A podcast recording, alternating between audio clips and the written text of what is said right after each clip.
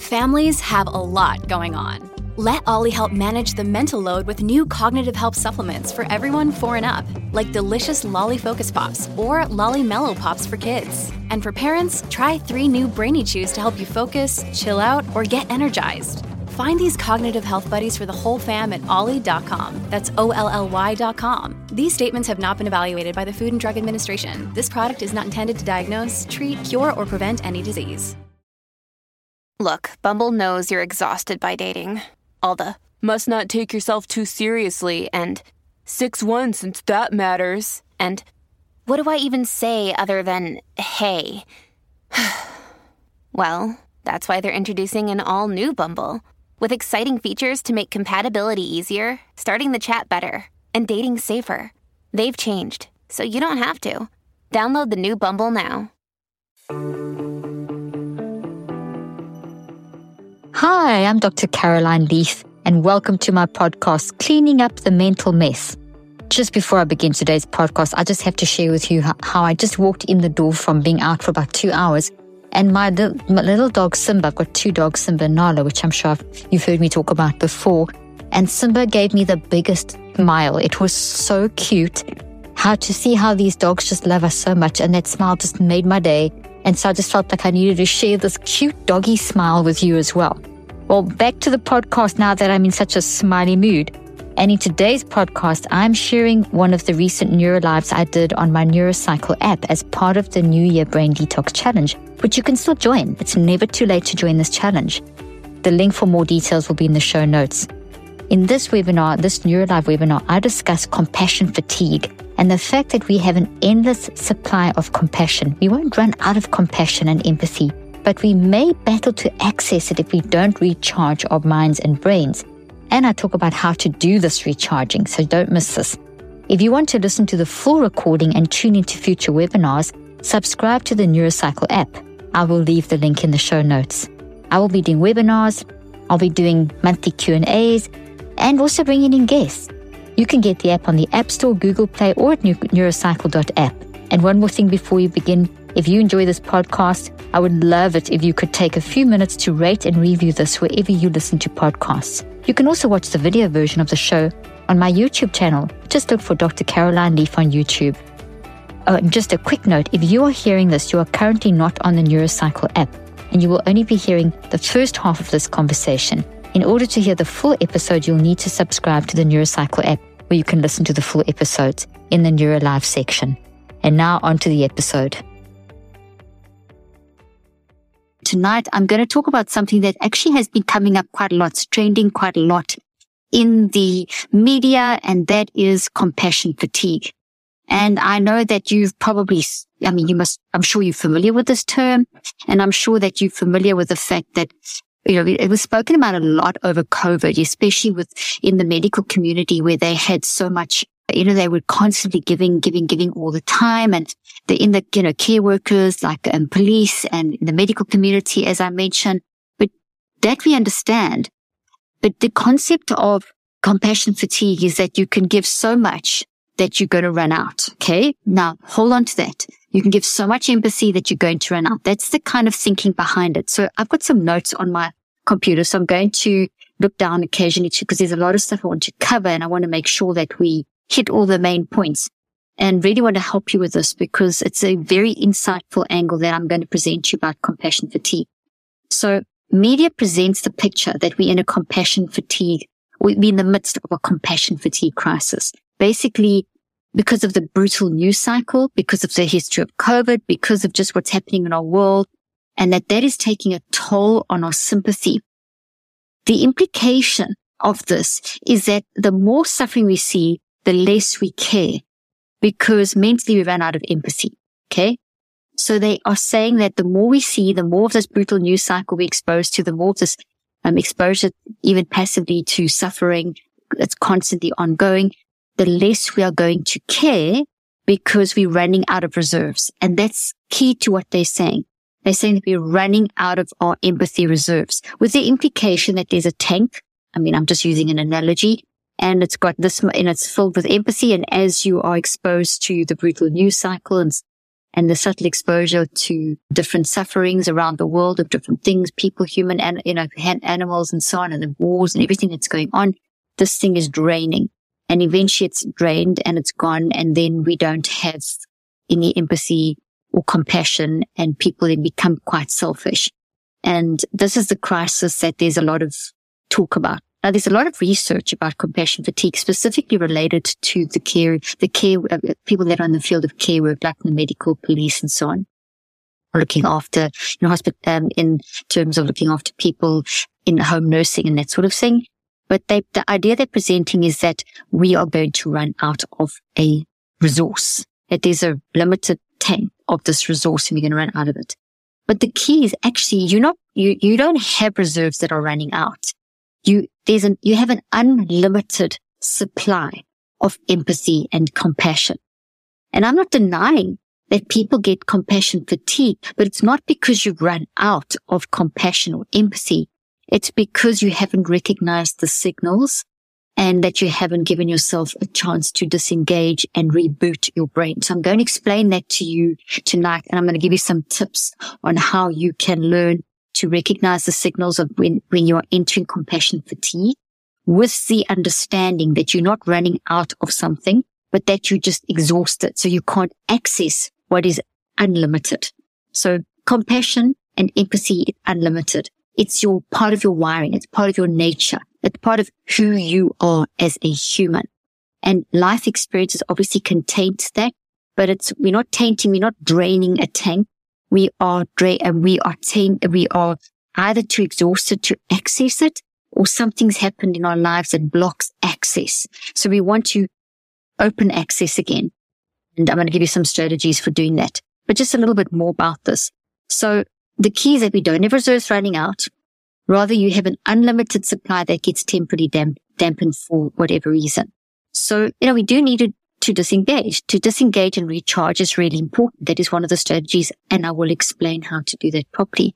But the prospect that's implied in the current media idea of compassion fatigue is that um, people are going to lose a sense of concern for others over and and and if they did, I mean that would be a disaster. We we need to have compassion for each other. In fact, the more that you get to know yourself and develop your identity, the more empathic and um, and compassionate you will, the more you'll access your compassion and your empathy. Because as you recognize who you are and you get confidence in who you are, you recognize that you're part of the puzzle and there's something you can do that no one else can do. And you recognize that others, when you reach out and help others, you're enhancing their, their, their gifting and therefore, and it's not a competition and then your empathy towards others increases. There's also other research showing that if you are in a bad place for whatever reason, if it's exhausted from work or if you're in the caring field or if you have maybe a family member or friends or someone who are going through a lot of stuff and it's been going on for a while. If you, if you are on the new, you know, if this passive exposure to the brutal news cycle, maybe consciously and unconsciously when you, you know, not when you, not unconsciously, but consciously reading it and then passively, whatever we are exposed to being absorbed, as I've explained before. All of those can are, are not draining, but blocking. It's kind of like building these blocks or closing these doors or closing like putting layers or more and more locks, whatever analogy you want to use on your unlimited supply of compassion. So research shows that when we reach out in the state where we're going through whatever we're going through and we reach out and help others, in that state, we increase our own healing, whatever that healing is, whether it's physical, mental, both, whatever it is, relationship wise, whatever, we increase our own healing by up to 65, 68, sometimes 70%. So that's a factor of, which means that we boost our ability for our own healing when you reach out to help others. But the point is you're not supposed to just do it continuously because there's uh, your, your brain, you're supposed to, sorry, let me say that again we are able to help others constantly. It's good for us. It's healthy. It helps our own healing, but you're supposed to do it in cycles.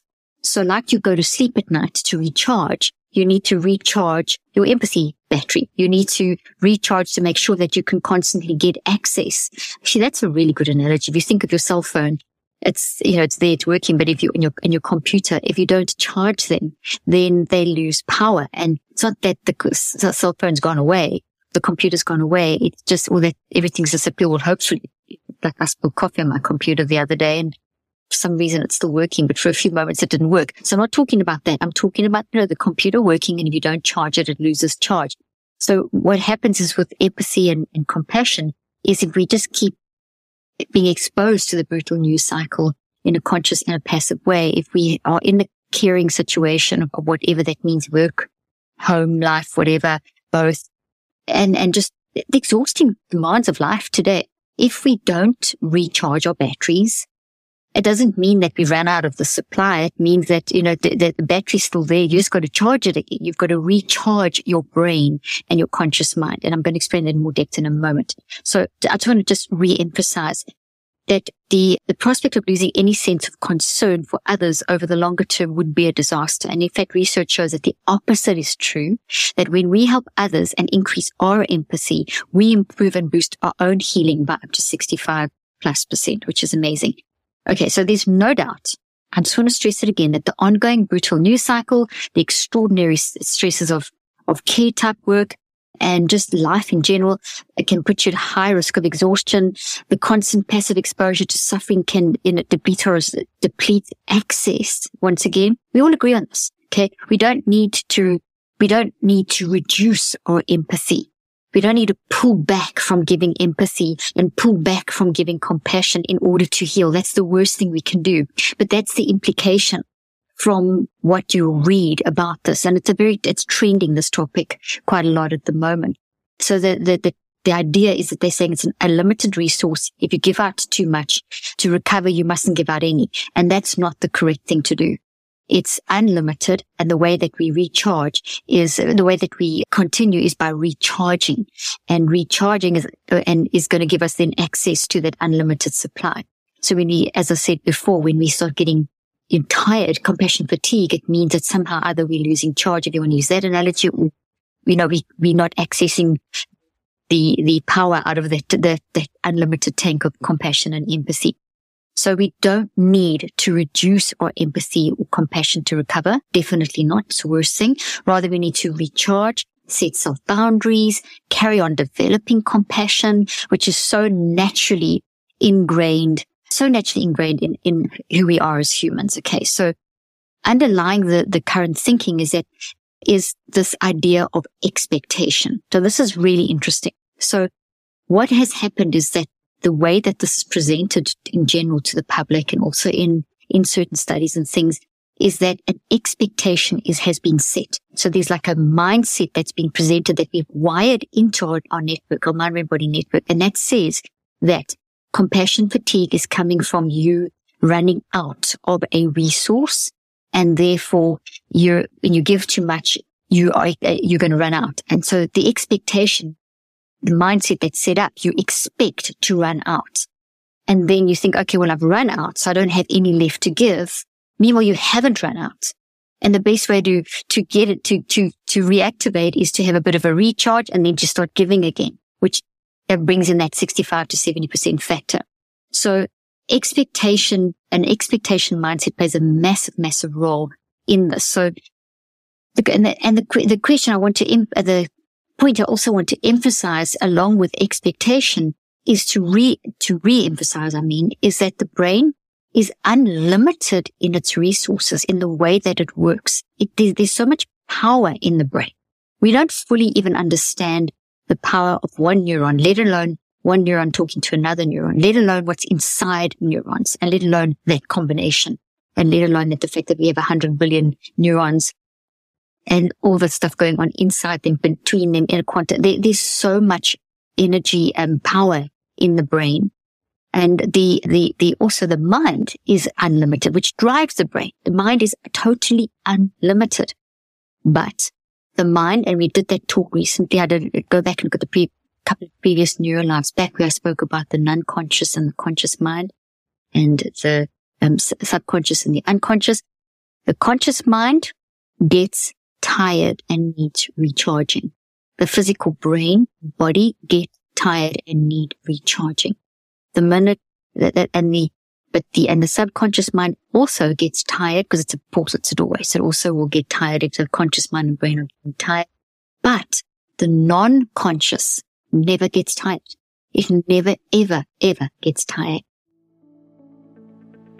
I have been a big fan of Bon Charge's amazing products for a while now, and I'm so excited to share with you about their amazing infrared sauna blanket.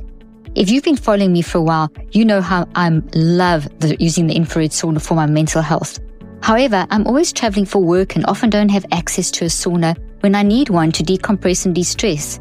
This is why I love Bon Charge's infrared sauna blanket. It works by raising your heart rate to that of physical exercise so it burns calories while, whilst you relax and de-stress.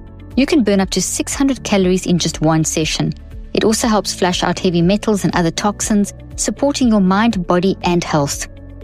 Plus, using an infrared sauna also helps release endorphins, which can leave you feeling euphoric after your session. It's an all round mood booster. The Bon Charge infrared sauna blanket works by using infrared light, which heats up the body directly rather than the air around you, like a traditional sauna. This means you get the same benefits at a lower heat. You also do not need to have your head in the heat like a traditional sauna. I love how easy it is to use and clean and how it takes around a minute to set up. It's also super sleek and lightweight, which makes it great to travel with. Plus, the Bon Charge infrared sauna blanket is made with a vegan leather and comes with free shipping and an easy returns policy with a 30 day free trial period. So, make 2024 the year you experience less stress and more relaxation, even when you're on the go. Go to boncharge.com forward slash Dr. Leaf and use the coupon code LEAF to save 15% on your infrared sauna blanket. That's B O N C H A R G E dot com slash leaf and use the coupon code LEAF to save 15%. The link and details will be in the show notes.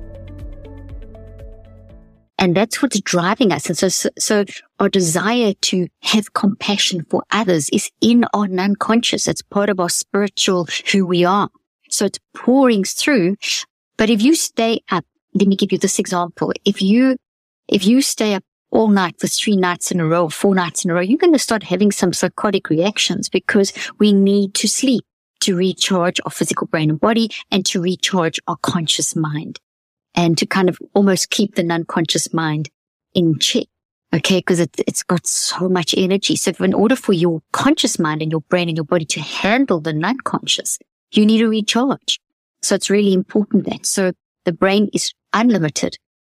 The conscious mind is unlimited. The non-conscious mind is unlimited. But the conscious mind and brain get tired and need recharging. The non-conscious doesn't need recharging, but just never stops. Okay. It's this quantum energy powerhouse, super powerhouse. Okay. And it just never stops. It's your life force. Okay. So that's really important. Now, I've just spent a lot of time emphasizing few things to try and counter the mindset that you've most likely been exposed to, which is compassion fatigue means you've run out of compassion. So hopefully now I've changed that, started changing that, because if you think that if I give too much compassion and have too much empathy, I'm going to run out, then your expectation is that you're going to run out. You are going to run out because your expectation that you have, that mindset, it's not some random thing. It's a thought in your mind that wires into your brain and your body. And if you think about it enough, whatever you think about the most grows and it becomes this net because mindsets are these nets through which we view or, or filters through which we view life. Maybe filters a better word. And if your expectation mindset is one of, I'm going to run out of compassion, so therefore I mustn't give too much. Then if you do give too much, you're going to feel this reaction that you're expecting, which is you're going to be tired and you're going to think, okay, well, I mustn't give anymore. And then you're going to wonder why when you don't give enough compassion or have enough empathy, um, or, you know, you naturally want you, when you want to give it and you don't, you're fighting against the natural instinct. And that in itself is very, very draining. When we fight against our own natural instinct to give others empathy and to have compassion for others because we think we're too tired, that's going to make you depressed. That's going to make you drained because you're going against your natural grain. Okay. So research shows that if we think the brain is going to run out of resources when we are too empath- empathic, this creates a self-fulfilling prophecy that we are going to lose resilience if we have too much empathy. And I can imagine a world that thinks, oh my gosh, if I have too much empathy, too much compassion for my neighbor, for my this, for other people in other parts of the world, for the things going on, if I have too much empathy, I'm going to lose resilience. I'm not going to cope. If I have that wired in, that's what I'm going to expect. And it's going to create this distorted pattern and it's going to affect you in a negative way. So I don't want that to happen for you because that's not the truth. It's not the correct thing. What actually happens because it's the other way around. We increase our resilience when we pour compassion and empathy on others. When we increase compassion and empathy with giving ourselves a chance to recharge, we're going to boost brain and mental health.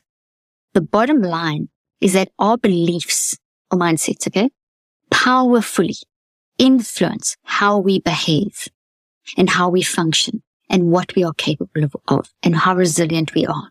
And what we need to do is balance empathy with recharging the conscious mind and brain. Okay. And the body, because the whatever you do with the mind brain also affects the body. Okay. So just to give you an idea of the, of, of the expectation, this expectation mindset.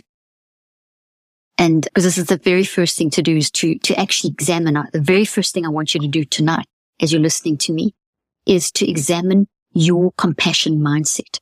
I want you to, and your empathy mindset. Do you think it's, it's a limited resource? And if you give too much, it's going to affect your resilience. Or do you think, oh no, you've got unlimited, or maybe you didn't think about it and you just realize, oh, you've passively just accepted that compassion fatigue. You've done too much for others and therefore you need to just take time for yourself. Now I'm not anti self-care. I talk about, it. but part of self-care is giving compassion and empathy in the right way. I recharge it. So the very first strategy to using empathy and compassion in, in the right way to bring healing and men- to your mental health and physical health and to others. Because when others receive your empathy, it's so good for them. And when you see their response, that's so good for you, that interchange. The first thing you need to do is check your mindset.